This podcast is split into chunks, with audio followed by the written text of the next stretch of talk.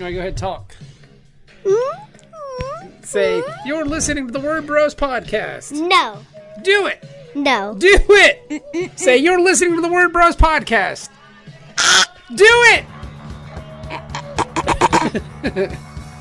you're listening to the Word Bros podcast. The Word TheWordBros.com.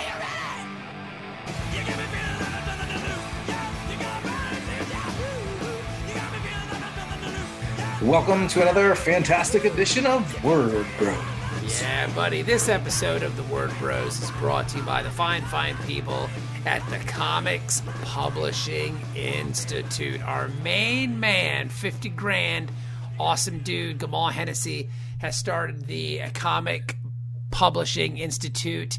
Do you want to make a living? Publishing your comics, but don't have a viable business plan? Do you want a long running career creating comics for well known and emerging characters, but don't understand how the business works? Do you want to learn more about the legal and business aspects of the comic book industry? If you answered yes to those questions, Did. that- I did. that- I so did I, Kevin. So did I. The Comics Publishing Institute is for you, and they can help you reach your goals.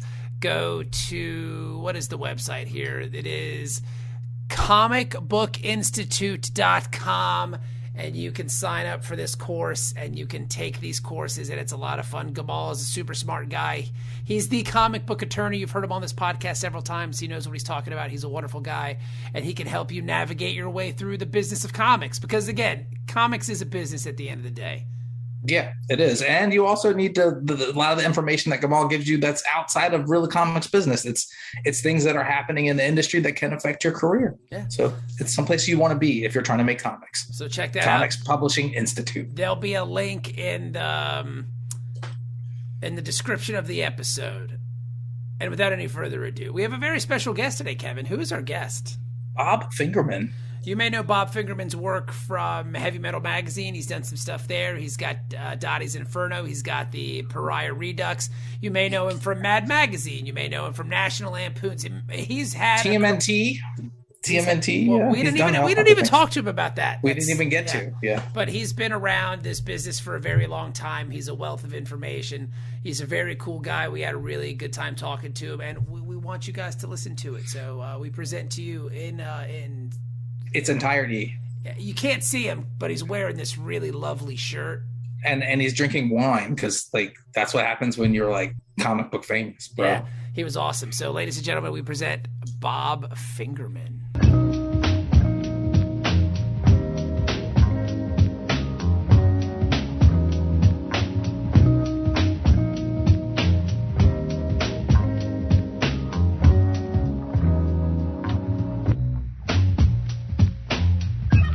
Bob Fingerman. Hello, Bob Fingerman. Uh, I'm so delighted to be here. Don't we were having such a wonderful and fun conversation before when I hit record everybody clams up on me. It's like, no, dude, let's let's keep that energy going. We were having a good time. You're drinking wine and we're talking about dogs and having a great day. This, yeah. sounds, this sounds wonderful. Now, Bob was telling us beforehand that he just got a new puppy, right? Now, this no, this isn't a puppy; it's an older dog, right? Yeah, yeah. He's a six-year-old. I mean, he's the size of a mouse, but yeah, he's, he's, he's a grown-up dog. And- and And uh, this this might I don't know if this is inappropriate or not. He's a three-pound dog, and basically, we're convinced one pound is is his junk because he, he's, the, he's the Ron Jeremy of dogs. That is that is not inappropriate. It's No, that it's ha- very much of this podcast. we had a dachshund. Um, his name was Shay. He was a little. I was talking about him before. He was 17 years old. We had two dachshunds, my wife and I, when we first got married. We had Mookie because I'm a baseball fan. I've named after Mookie Wilson and after Shea Stadium, the baseball stadium. And Shay was this little dachshund. He couldn't have been any more than like, I don't know, maybe 12 pounds, and he had the biggest brajol I've ever seen before in my whole. It was frightening. Like one time he was humping Mookie and it came out, and I was, I almost passed out. I was, it was The scary. Rocket It was, horrified you. it was terrifying. This little dog has this giant thing. It was so weird. Now, now is is it a Chihuahua, Bob? Yeah, Yeah, I had I had a Chihuahua with with like really big junk too. So like that, that I mean, it must be a Chihuahua thing because uh, Pacino was seven pounds, and um, his dong was probably like three pounds of the dog. And it, like he couldn't even sit down without it like thumping on the floor. I was like, "Good lord!" yeah. No, it's it's comical, and you know, I mean, yeah, it's. uh If I drew it, I would probably erase the drawing because I would say the proportions are wrong. now, now, I'm not a Chihuahua person. Explain the Chihuahua to me because I just. I love dogs. I, I just the, Chihuahua, love- the Chihuahua's a tough one. Bob, explain the Chihuahua to me. Like, explain to me the appeal of the Chihuahua. well, it's. I mean, it's new to me. I'm. I'm Okay, okay, okay, okay. in relative terms, you know, it's like I never had a dog my whole life up until um, Val and I became a couple, and she had two white chihuahuas, a brother and sister. Oh, And you know, at first I was a little leery because I came to it with my preconceived notions about chihuahuas. And uh, but they were just such little sweethearts that you know I I uh, as she constantly will remind me I've become a small dog person. I always thought I liked medium to big dogs, and and I love all dogs. I love all dogs, but um, yeah, Chihuahuas. I think I think probably I'm trying to think who has the worst rep in the world of dogs. Chihuahuas for one reason and pit bulls for another reason. Like people are afraid of them because of their terrible owners. Let's face it, a pit bull's only the scary kind when they have the scary, terrible owners. Generally, I will say, and and Chihuahuas, you know, they have that reputation for being really high strung and yippy and yappy, and Mhm. Um, that has not been my experience. They're just like real little sweethearts. all right. So good. So you're saying so. So you're saying if you've judged the Chihuahua, it's not every Chihuahua. Try it. Try try it. It might be for you. Exactly. It's always, especially when it comes to dogs, it always comes down to the uh, to their humans.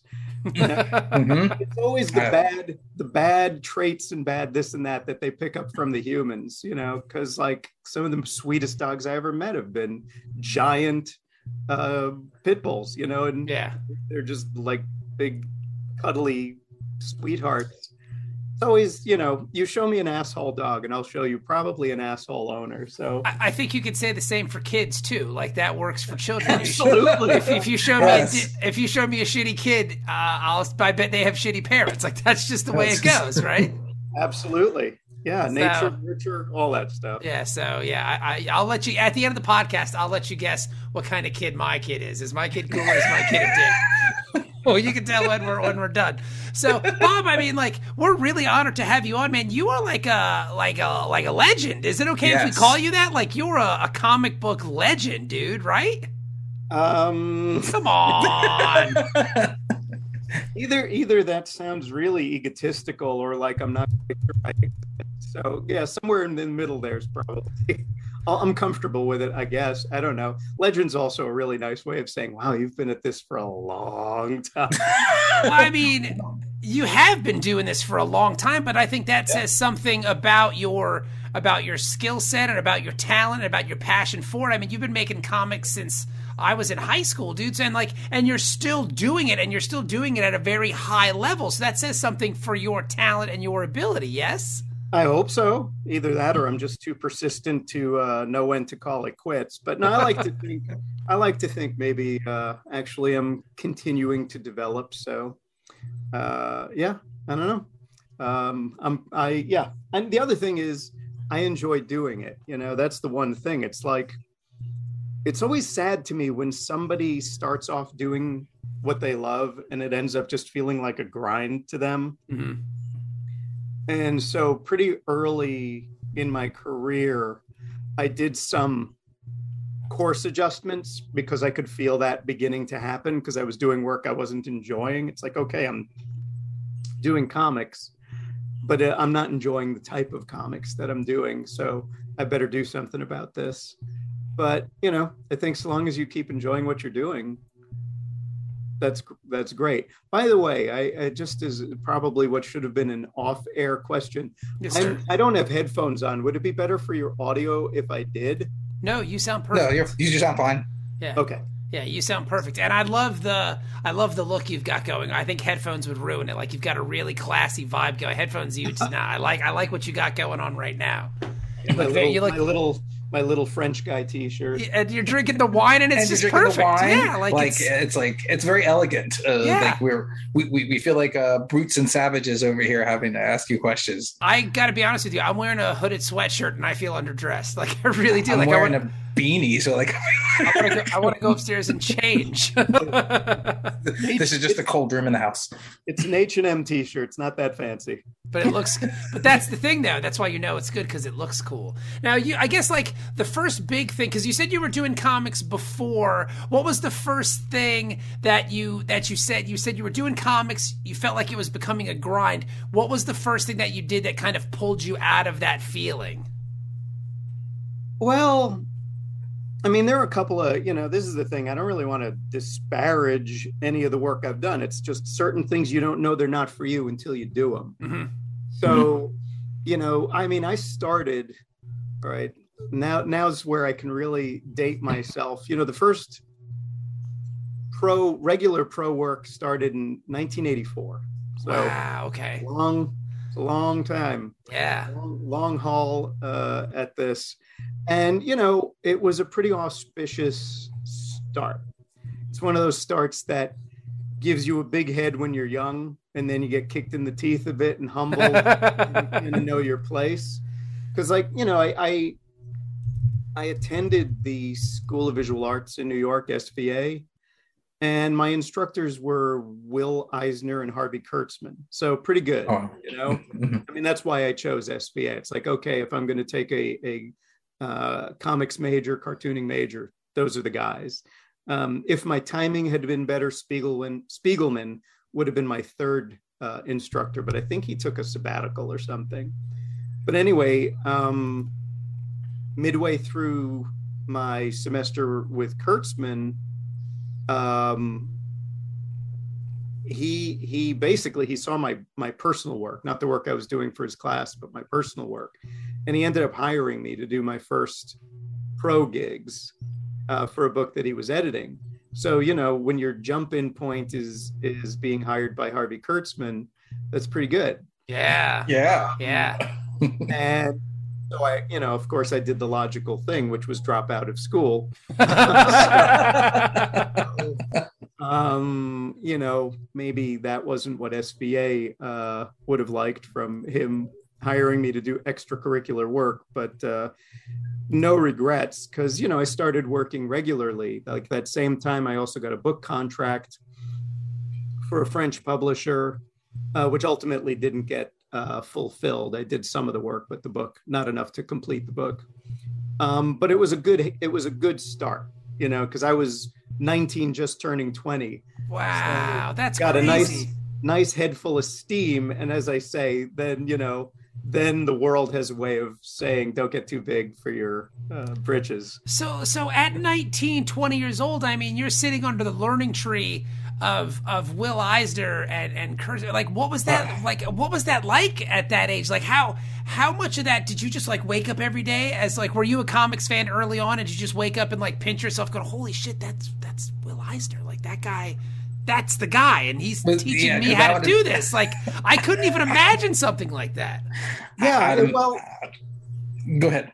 no no no I was gonna say I would imagine that that was like very surreal. it well i mean this is the weird thing. It's like i think some of this also comes from you know growing up in new york which you know is for good or for ill i would say good a cultural hub uh, on the planet.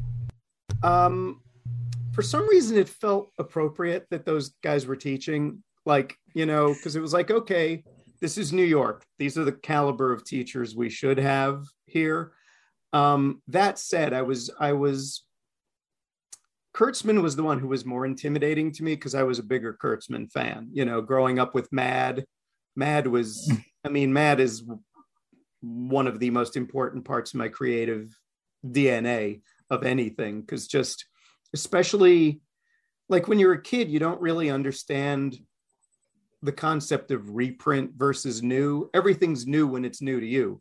So Right. like when I would when they would do those, I don't know if either of you guys are old enough to remember, but Mad, back when Mad was a thing, they used to do these things called super specials, which were, you know, just reprint issues, but they would bind into the um, super specials a full color facsimile of one of the old Mad comic books, which was, you know, the pure, undiluted Kurtzman stuff.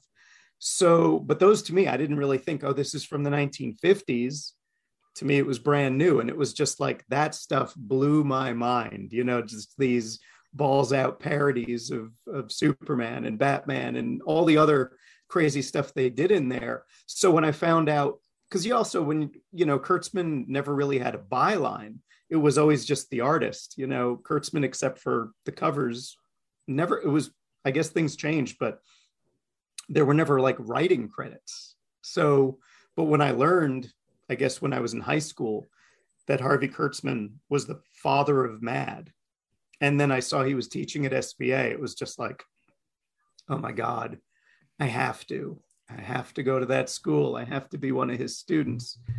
And it was a weird it was kind of a weird thing of like you know when you meet your heroes you don't know what to expect. And the class was not great to be honest.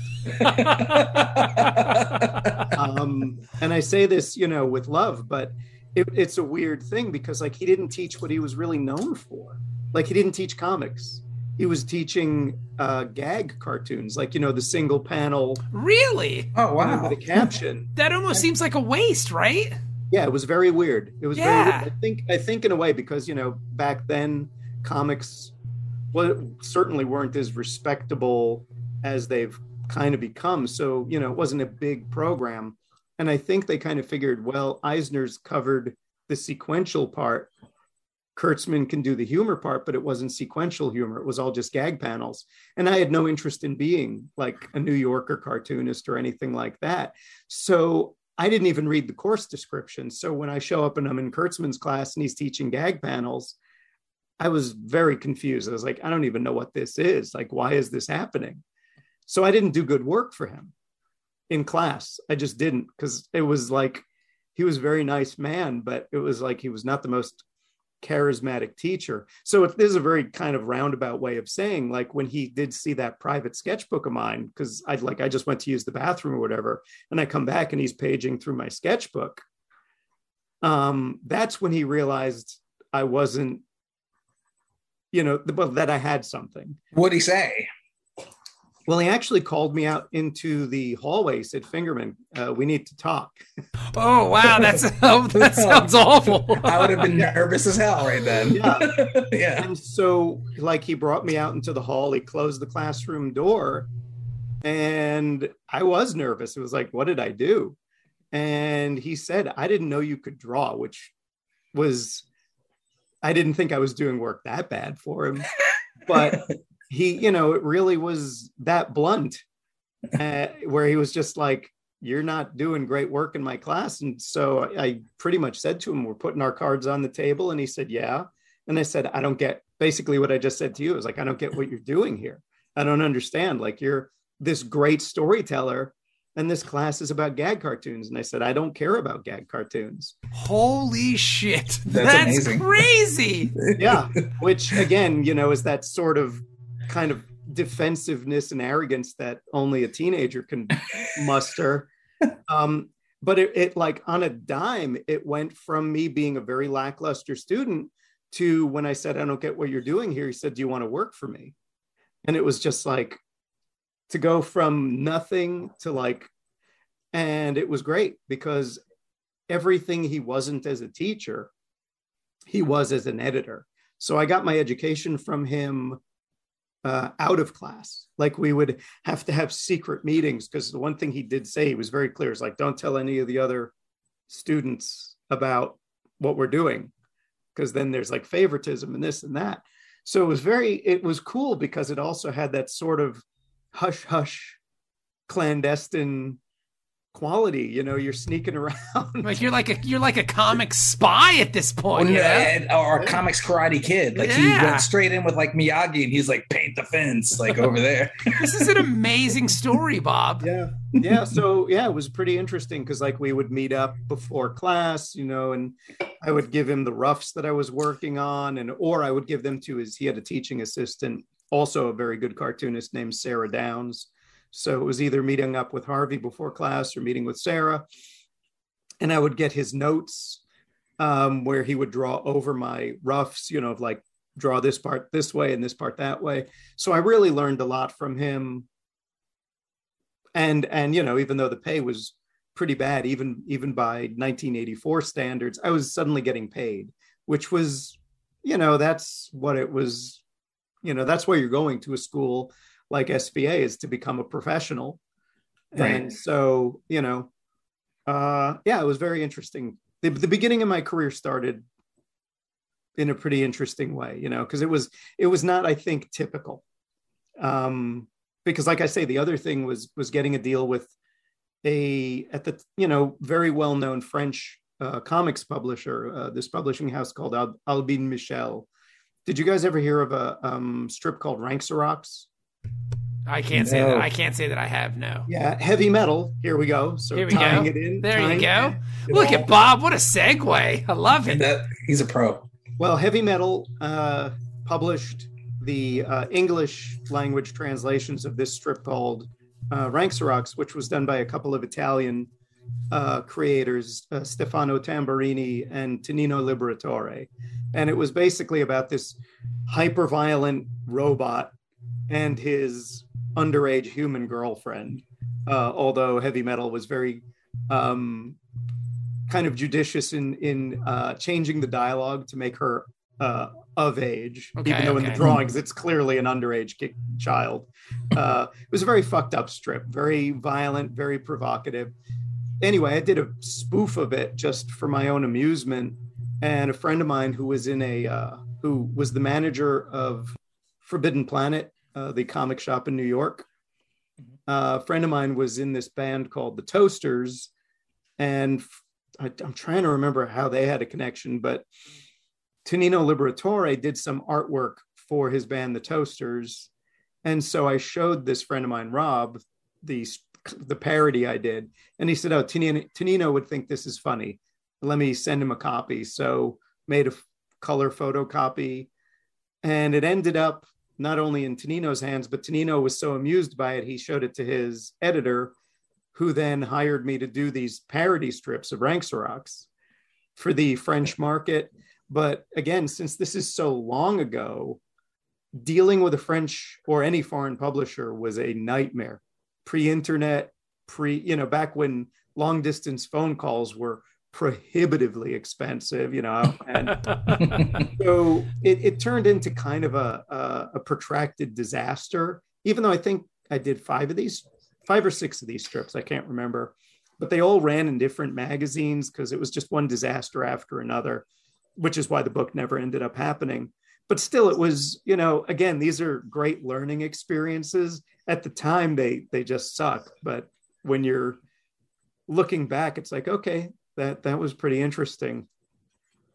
And then the combination of that and and working for Harvey Kurtzman landed me my first regular domestic gig, which was working for uh, Cracked magazine. Okay. Back right. before, way before Cracked was a cool website, back when it was just a second rate mad, you know, imitation.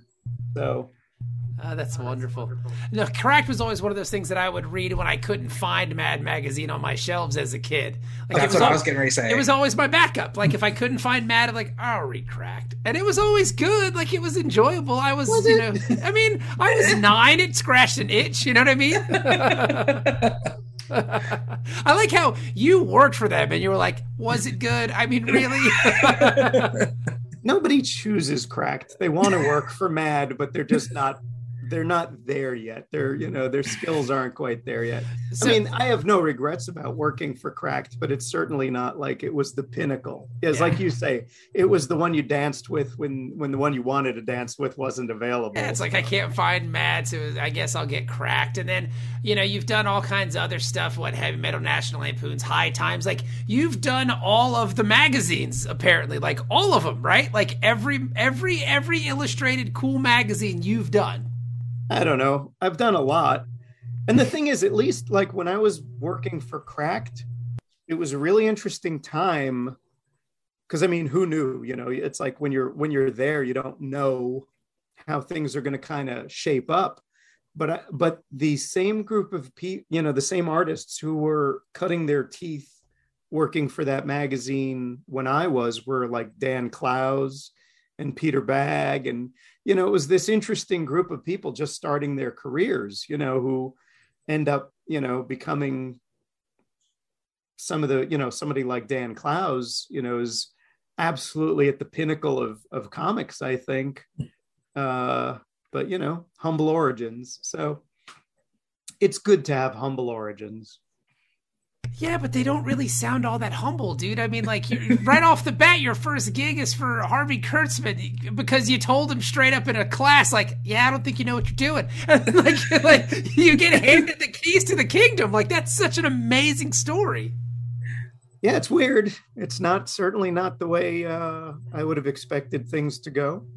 And now you're talking to us, like, yeah, like I, I, I wish I could be more impressive for you, Bob. I really could. Really we're, we're the cracked of podcasts. exactly. Uh, you, a, hey, like, you, you, can't get on word balloon. You end up here. That's right. but yeah, so fast forward. It's 2022, I guess it is, right? Because I feel like we've lost so much time. Now you're doing all this stuff for Heavy Metal Magazine now, right? Like you're yeah. working for heavy metal in this kind of era of it, and it's it's a pretty exciting time. Yes. Yeah, well, I mean, I've I've on again, off again worked for heavy metal. I think the first stuff I did for heavy metal was 87 or 88. So again, kind of going back away. So, you know, I've been there through several regime changes and so forth and so on. But yeah, it's great. I mean, heavy metal, I was never a superhero kid. I like the humor stuff, Mad, Lampoon, like you said, uh, underground comics. Once I discovered those, it was like, okay, this is amazing. And but heavy metal started when I was in junior high school. The first issue debuted, same right around when Star Wars came out. I think they're both they're both, I think, May 77. So that was a big month for, you know, for blowing my little mind.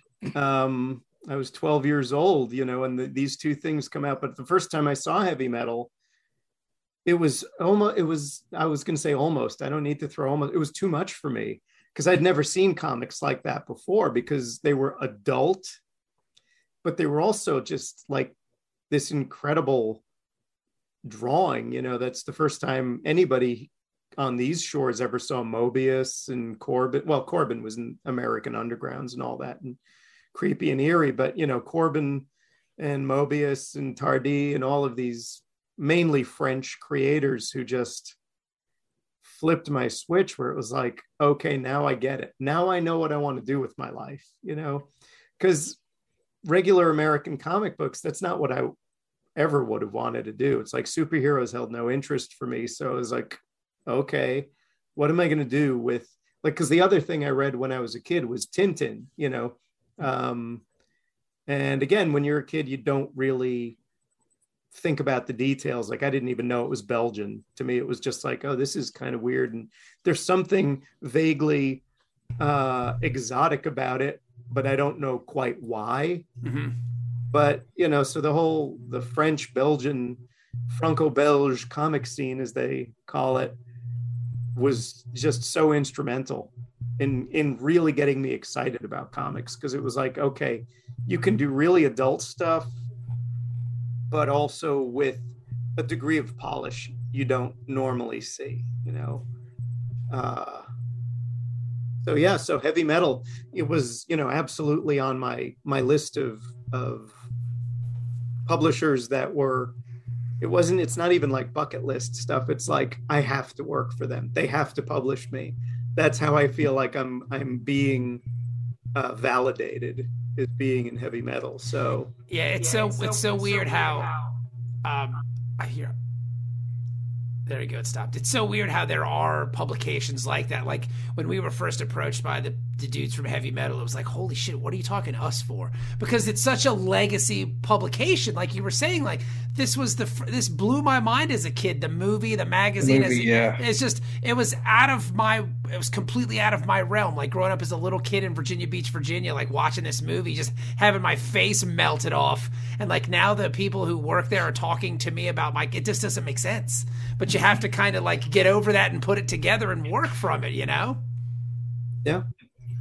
Yeah, that's the thing. That's, you know, it's the other thing is like I mean, I think a lot of people wrestle heavily with the you know it's the like the the uh wayne and garth thing of we're not worthy we're not worthy yes. that that sense of what is your own personal worth because you know it's, it, it's the weird thing about like pursuing a creative career professionally is there has to be a degree of arrogance there just has to be because it's like you're saying pay me and even you know even if not pay me publish my work put my Yes. work out there for public consumption which of course also is a two-edged sword because it opens you up to a kind of scrutiny and criticism that you know let's face it most artistic people are a little bit on the fragile side so you know when you start getting those one star reviews it's like oh my god it's horrible but you know you hope for a balance you hope that there's going to be the good reviews to go with the bad ones although i can tell you the bad ones are the ones you remember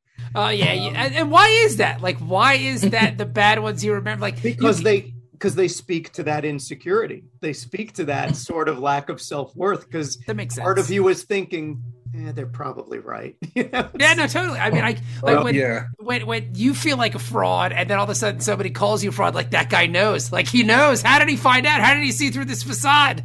yeah. Well, imposter syndrome is a real thing, and I've I've found over the years though, uh, usually the least talented people I know and have met are the ones that suffer from it the least.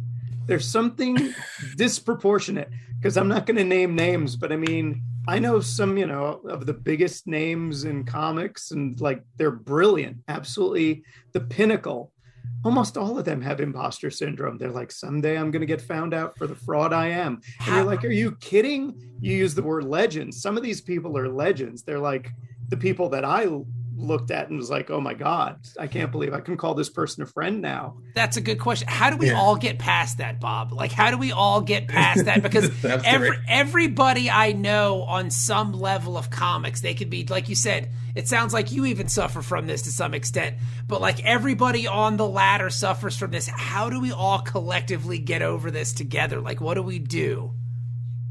I don't know. And I don't know if getting Damn it, Bob! You're supposed to have answers for us. I don't necessarily think getting over it is a good thing because then, like, because the other thing is, I think too much self satisfaction somehow leads to stopping growing as an artist. Like, if you're always kind of thinking they're going to find me out, you're going to keep striving to do better work. It's like, I'm going to get it right this time. I'm going to get it right this time. So at least you're trying.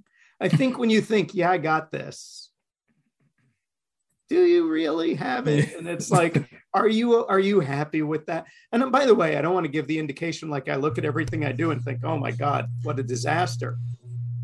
But you know, I can always see what's wrong on Mhm. the page. And then it's like at a certain point you have to walk away from it. Otherwise, you never you never have anything finished. It's like, okay, you have to get to that point where it's like, okay, I'm happy enough where this can now be put out in the world.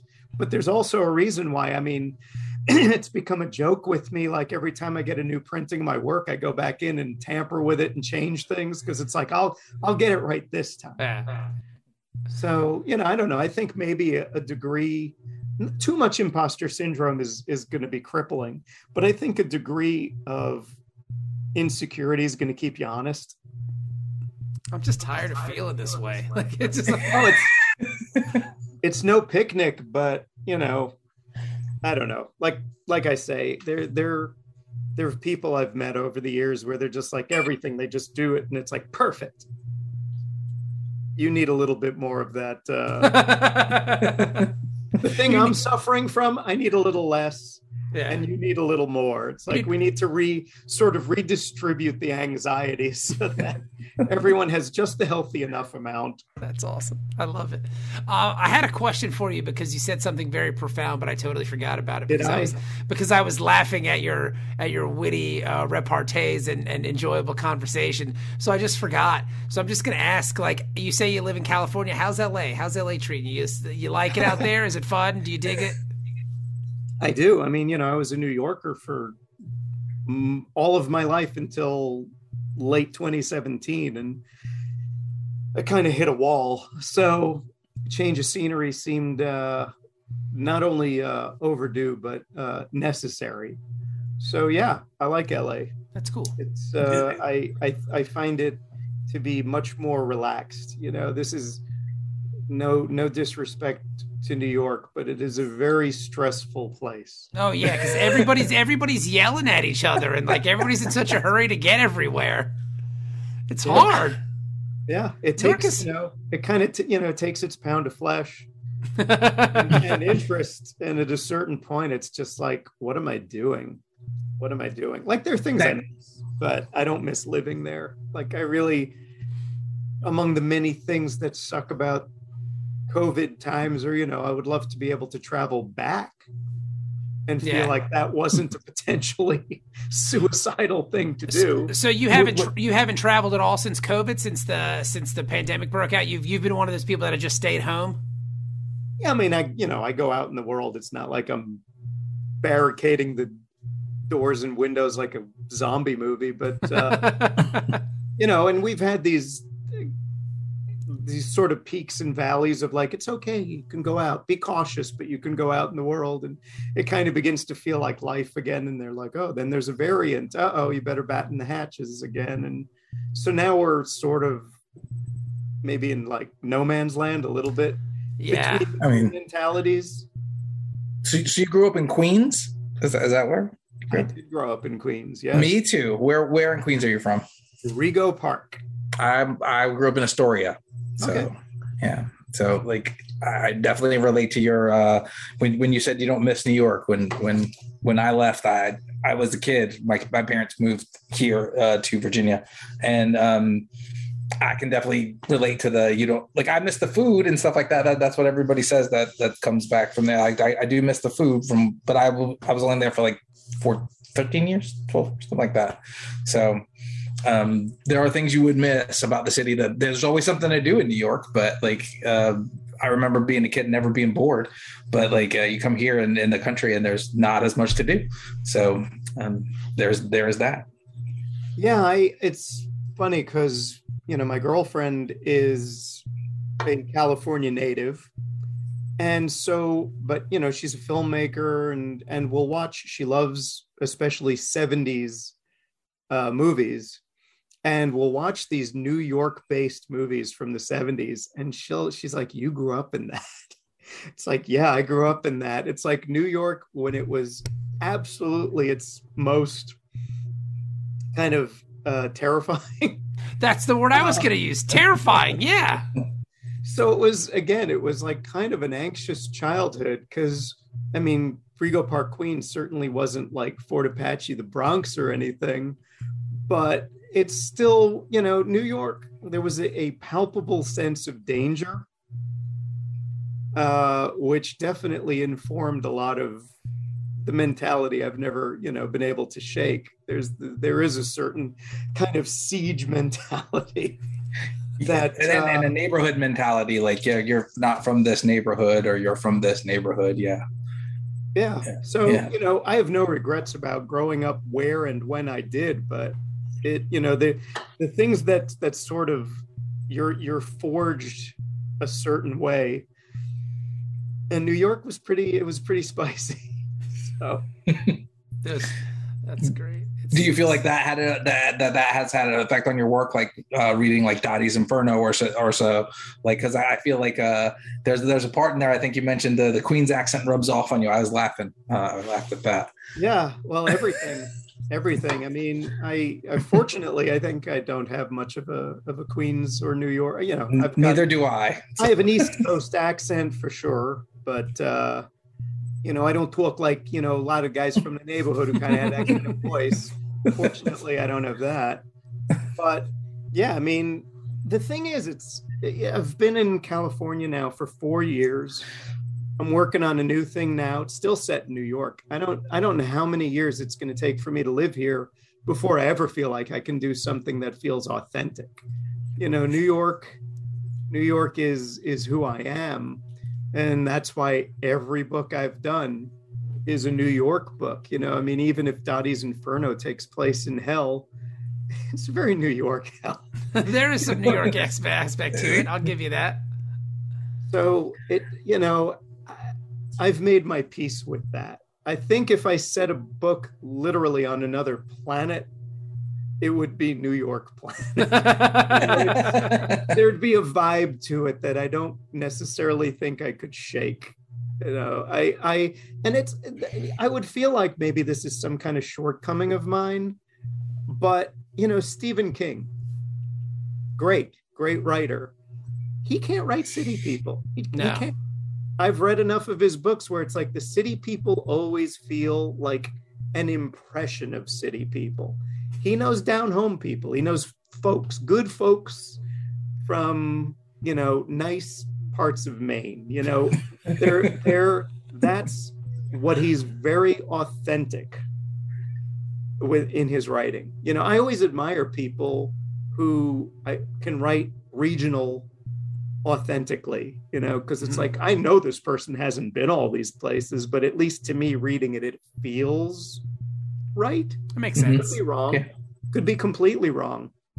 I only just like, for instance, only yesterday, uh, I just watched the new Amazon uh, Reacher series. Yeah, yeah, mm-hmm. yeah, yeah, yeah. With uh, yeah, because they got rid of Tom Cruise. Now they got this big tall guy or He's something. Great. Yeah, He's great. I, I was a fan of that guy from another series. Who is he? He's Alan Ritchson. All right, now I'll turn into Alan Ritchson's uh, PR guy. Okay, okay, Alan that's Ritchson nice. Was in a very underappreciated series that I will talk about all day long. A thing called Blood Drive that was on Sci-Fi Channel. Oh, I loved that thing. It was like it was very like um Grindhouse. Like Yes, yeah, every- I dug it. I dug Exactly. Every episode was like a different homage to a different kind of Grindhouse movie. It was so good. It was too beautiful for it. Where they had to put the blood in the cars, like it was that was amazing. I agree. I I, I did love that. yeah, so he was the male lead of that. Okay. Um, anyway, uh, but the, but the reason I mention it is I didn't even know until yesterday that the guy who writes the books, and I read a bunch of the books, I didn't know he was uh, a Brit. And yet Ah. they're very American books. Well, they take place in like the movies took place in Pittsburgh or something like that, right? Like, uh, because I saw the first Tom Cruise movie and it was good. It was good. Yeah, well, they're all over the place. The whole Okay, okay, okay, okay. is- The character is, you know, he's he's he's a nomad. He just goes from place to place. He's he's like the Hulk with no superpowers. just kind of going along with his with his toothbrush and his wallet you know travels light but you know so there's a guy who's who's a uk writer doing very american stuff and i never felt like oh who's this guy trying to be american you know? He did a good job. I, I don't think i could do the same for this is and maybe this is again falling into the the imposter syndrome stuff. I know my limitations and i think it kind of keeps me honest. It's like there's certain things even if i like certain genres or whatever i'm not the guy to do that like There's nothing wrong with that. My favorite writer in the whole wide world is James Ellroy. I love James Ellroy. I wouldn't ever think of doing something like that because I wouldn't even know where to begin. So, I mean, but there's something to be said about that. Like, you appreciate the art for what it is, but you know what you're capable of doing. I think that's very self aware. yeah i think that helps i think it helps you know there's a certain kind of people that i'm comfortable writing um, i'm very i'm very comfortable writing all kinds of people but i know the ones that i am not writing from an authentic point of view are pro- probably coming from a mocking point of view. So you know that's not great either but it makes for good comedy. Um but yeah you know like i would never I, I have a friend and i have a lot of admiration for him. He's a novelist friend of mine. And he keeps switching up genres. And he's really good. Like he does his homework. And so like he started off as a horror novelist and then he wrote epic fantasy and then he moved on to kind of like tom clancy tech thriller and then back it's like and he does the work. Like he really does the work. But he's a guy he's one of these propulsive plotters. He's like somebody who really for me i'm a very character driven creator. Mhm. Yeah. and he's a i would say a very plot driven creator which is not to say his characters aren't good but the plots are really what anchor the book and really what hook you. You're like what comes next? What comes next? And that's really admirable you know? And uh and i think he does it very authentically no matter what the genre. It feels like oh yeah that's what this guy does. Like so when you realize oh he's done like six other genres before this that's that's pretty amazing. His name's dave wellington. I should throw out the shout out to him. Dave wellington. Look him up, but we'll still have to check him out. But I mean, you do your own thing because I mean, you've written tons of comics, and you even had like what uh, Lukey and Mookie for a while in Mad Magazine. But then you're, but then you're also writing prose. So I mean, how does how do you turn off your your your prose brain and turn on your comics brain, or vice versa? Vice you versa, have, yeah. you have Pariah with heavy metal that just came out. So like, how Mm-hmm. did you approach writing prose? Because it's a completely different writing style. Well, I mean, the thing is, it's like, you know, I I won't say I was super well rounded, but I was at least there was at least there was a curve to my interests. Um, so, you know, growing up, especially since most comics didn't turn me on, you know, the superhero stuff and all that, I read a lot of novels. And so I think I've always nurtured both of those parts of my brain because to me story has always been as definitely as important as as the art. You know it was never like one over the other. It's like i want to have something that's fun to read and fun to look at. But having been a book kid and then a book adult. I wanted to write novels. It was like and i didn't want to be so kind of parochial in my approach to my career where it's like well i do this one thing. Because the other thing is i like i kind of indicated before you know there was that period where it was also beginning to feel a lack of satisfaction. It was like okay i've done comics now for whatever 20 years and i was hitting a wall. It's just like okay i need a break. And i didn't want to take a break and not do something creative. So it was like time to finally write that novel. And you know i've written i mean i've had two novels published but i've written more than two novels. It's just they you know certain certain books never get published. Um, but the first book i wrote just to kind of get that part of my brain uh, going was a much more of like a, a kind of a dark farcical novel it was a book called and then things got messy which sort of fell somewhere. I know it was very influenced by like writers like Bruce J. Friedman and Donald Westlake. There was like kind of a weird combination of sensibilities there. The book is so dated now. It's the kind of thing where, like, if I ever dusted it off thinking, could this be published now? Uh, it, w- it would be too dated. It's very much like the world has just changed too much. Mhm. Um, uh, but it was a good it was a good enough book that it got me you know at the time a literary agent and uh, you know it came close to getting published a couple of times but at that point i just writing that book got me comfortable enough with the discipline of just writing without leaning on pictures. You know it's like okay. And then you know my father both my parents were really very bookish people. They both were avid readers which was very helpful because like my dad was also a very very critical guy. So like just hearing some of his complaints about certain books would kind of make me think okay don't do that thing don't do this thing don't do that thing That's awesome.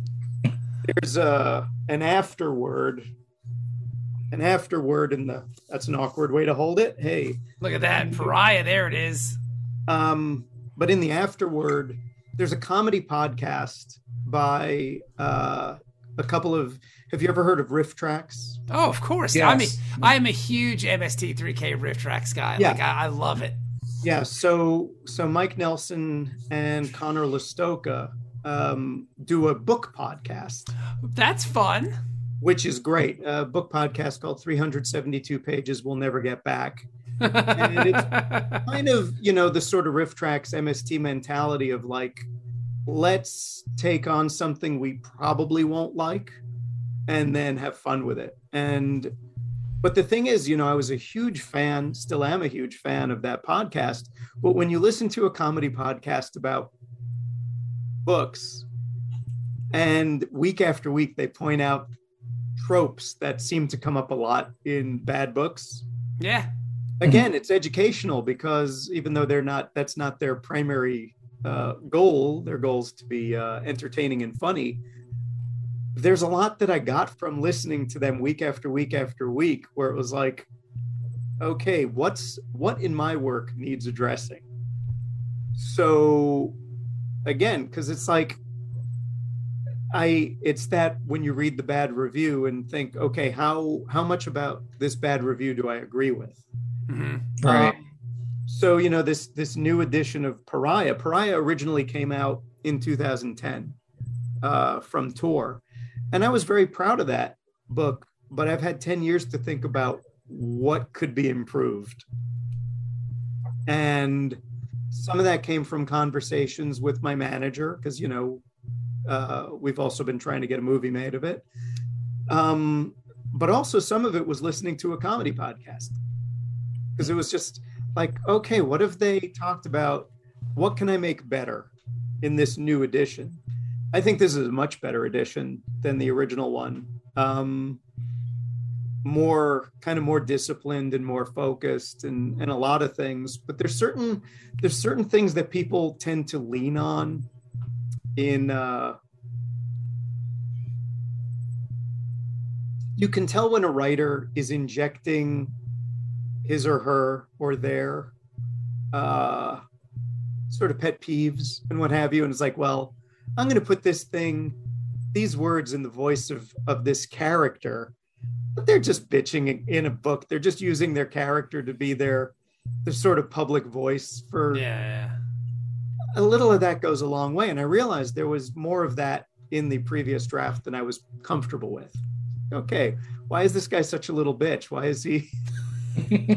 Bob.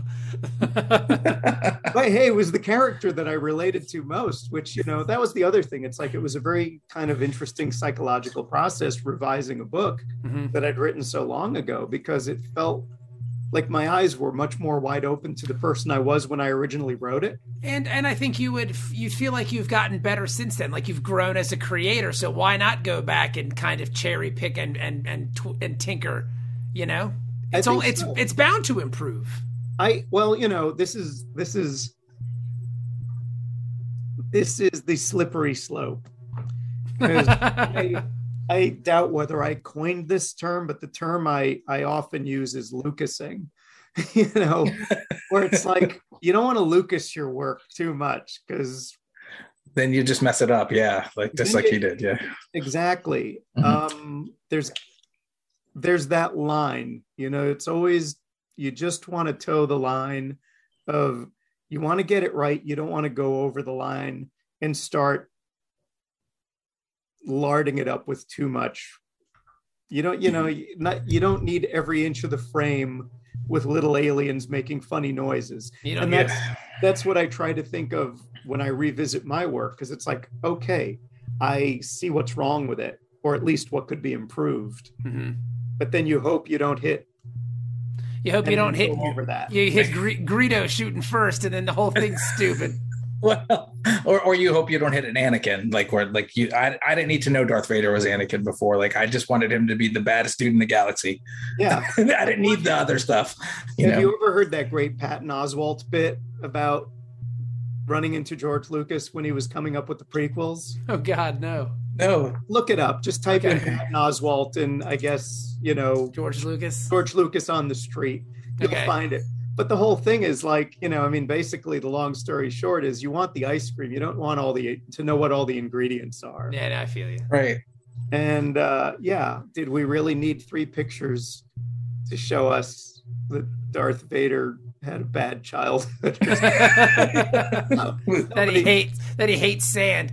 So Pariah Redux is out right now. Like if I wanted to get that book, I can go to find book retailers all over the world, all over the country, all over the internet, and pick that up. Yes. i certainly hope so yes and then um, your other book with heavy metal that just came out too is why is the name escaping me? Dottie's um, inferno Dotty's Inferno. Dottie's, Inf- Dotty's Inferno is quite a read. Yeah. yeah actually today was a big day because um i just got the uh the french edition in the mail Wow, look at that. Oh, that's awesome. that was pretty pretty cool day but uh i i'm showing things to you guys i assume this is just a but yeah there's the heavy Yeah. metal one That's good. I like it. yeah I, hopefully i'll be doing more dottie It's, That's cool. uh, there's no no lack of material in hell And you had great pinups too in the back. I, I noticed there was like Pinocchio did you one. Uh, I saw Chaykin one. I saw Mignola one. I was like, oh my god! Like who didn't who didn't do a pinup for this book?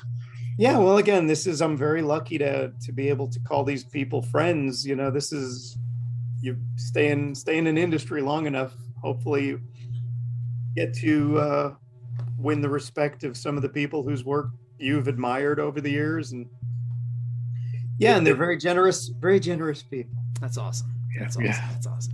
So Dotty's Inferno is out now. You can pick that up. You can pick out. You can pick up Pariah. You said you're working on now. The thing you're working on next that's in New York is that comics or prose? that's comics Okay. Uh, a little a little sneak preview about what that is, or is that hush hush? Can't say anything. i'm keeping a little hush hush i mean Okay. right now the the working title is printopia and it's uh the anchor is a, a print shop in new york but then there are all these sort of character uh vignettes about Okay. the weirdos and oddballs that come into this print shop That sounds I, awesome. I think it's very funny hopefully other people will think it's funny well, you have a track record of being funny, so I think there's a good shot people will dig it. i hope You so know, you can live on your reputation, and don't read any of the bad reviews. Just skip them. Just skip them. Skip can't them. help it. I've never been smart enough to be one of those people. I always love when you see, you know, people, actors and directors. I never read reviews. They're they're full of shit. They know they read all That's of a them. We lie. all, everybody does because they want to know what people are saying about them. You know. yeah, yeah. What, do you remember the worst review you've ever read? Oh my god. Like like does one stick out like a like a poker in your brain? It's it's funny because I mean the internet's become the great equalizer. You know, it used to be criticism was kind of limited because it was like whoever's writing for magazines, but of course now on Amazon anybody can give you their one star review and Any any shithead with a keyboard. they carry, you know, they carry just as much weight as anybody else. Everybody's got an opinion now, and they're only too happy to share it. There was there was a review. Um, boy, this is going to sound so petty that I think about this stuff. it's okay. There was a review of a graphic novel. It was the first graphic novel I ever did, so I'll give myself a little bit of, uh, you know, um, I don't know what the word Le- leeway. leeway yeah i was i was the first graphic novel i ever did it was a thing called white like she Okay. uh, that dark horse put out and um, it got collected as a book uh, curiously by fantagraphics not dark horse. And somebody wrote this scathing review. They were like ah, if i could give this zero reviews i would you know it's zero stars. I would. But the thing is as i read it i was like yeah he makes a lot of good points. This is the this is the problem you know? It's like because there'd also been enough years since i'd done it that i was very critical of that book myself where i was like oh, i could have done this better i could have done that better so it's not like it was a bad review the bad reviews that stick with you are the ones that actually have some merit Mhm. you know if somebody's just an asshole and they're just just taking pot shots at you whatever Yeah, shrug fuck, fuck 'em. Yeah. who Yeah. cares Yeah, yeah, yeah. but if it's a smart person It's the worst, isn't it? It's the worst. they're landing their punches. It's like, ooh, I wasn't so sure about that. oh, they got me solar plexus. It's like those are the reviews that where you're just like, damn it, I can't disagree too much. I want to defend myself. I and you know then you the one thing though the one thing that uh, is a piece of wisdom. I don't remember who told me, but they were like, never address your critics because there's that urge. You really feel that urge of like, I'm going to find this person. I'm going to contact this person. like, who do you think you are? Or, yeah, good point. You made a pretty good. Like, do not engage. Never engage. There you go. Never. I think that is the perfect way to leave this interview. Bob Fingerman says, "Don't engage the the critics. Just let, let them be, because I think you're only going to make it worse. That's Yeah, my unless opinion. unless it was a great review, in which case it's sometimes nice to say thank you so much. Yeah, yeah. There you go. I have you go. done that. You know, there have been Yeah. some nice reviews, and it was just like, unfortunately, then you sort of taint the waters because then you've had personal contact, and then Yeah, they yeah. probably won't review you again. Yeah. And they're like, oh, that guy's kind of nice. Yeah, I guess I'll never review him again because now my my purity's been muddled or muddied. But uh, anyway, But but Bob, we appreciate you taking time out of your day, man. This was a lot of fun. yeah, thank you so much. I, I enjoyed it. I, I probably said too much and spoke too much. But Oh, No, that's stop that's what you're here for. That's yeah. the whole point. I don't want to talk to Mhm. some wallflower who's not going to say anything. I like my podcast guests to be taciturn. That's what I look for. Don't talk so much. No, the more you talk, the better. It's awesome. Ah, here, hang on. Let's do this. Where? There it is. You're listening to the Word Bros podcast, thewordbros.com.